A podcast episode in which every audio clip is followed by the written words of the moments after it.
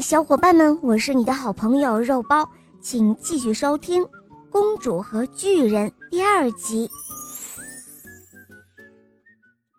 第二天晚上，二女儿熬夜等着巨人，她想让巨人把她的姐姐还给她，但是巨人发现了她，把她扔到了口袋里，然后摘下了卷心菜。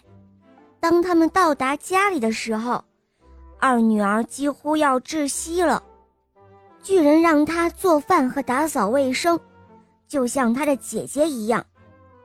二女儿把事情搞得一团糟，巨人把她也扔到了阁楼里。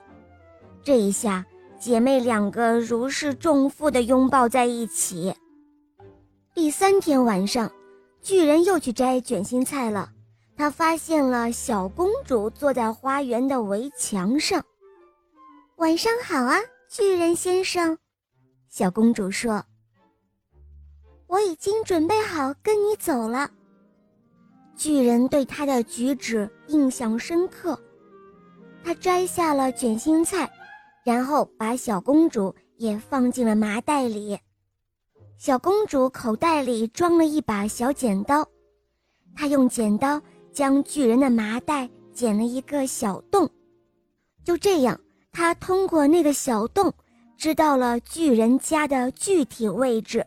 他们一到家，小公主就高高兴兴地从麻袋里走了出来。早上，你把牛赶到牧场，然后煮粥、梳理羊毛，你觉得你能够做到吗？巨人问道。“嗯，我会尽力做的。”小公主回答。后来，她也听到了敲门声。他向一个红头发、蓝眼睛的奇怪的小家伙打招呼。这个小家伙看上去好像是迷路了，饿坏了。小公主把自己做的粥送给了他。这是我做的粥，你快拿去吃吧。那个人吃饱了之后，他看到旁边的羊毛。对小公主说：“谢谢你的食物，呃，让我来报答你的恩情吧。”然后他为小公主纺了一段非常漂亮的羊毛，之后就转身消失了。巨人回来后看到小公主做的这一切，他很高兴。他说：“你的工作完成的很好，带上梯子，你可以去阁楼拜访你的两个姐姐。”第二天早上，小公主把早餐给了巨人，并请求他帮一个忙。我求你了，先生，没有人能救我的母亲了，你能给他拿一篮子石楠花，铺在牛床上吗？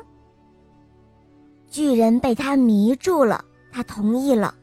很快，他就上路。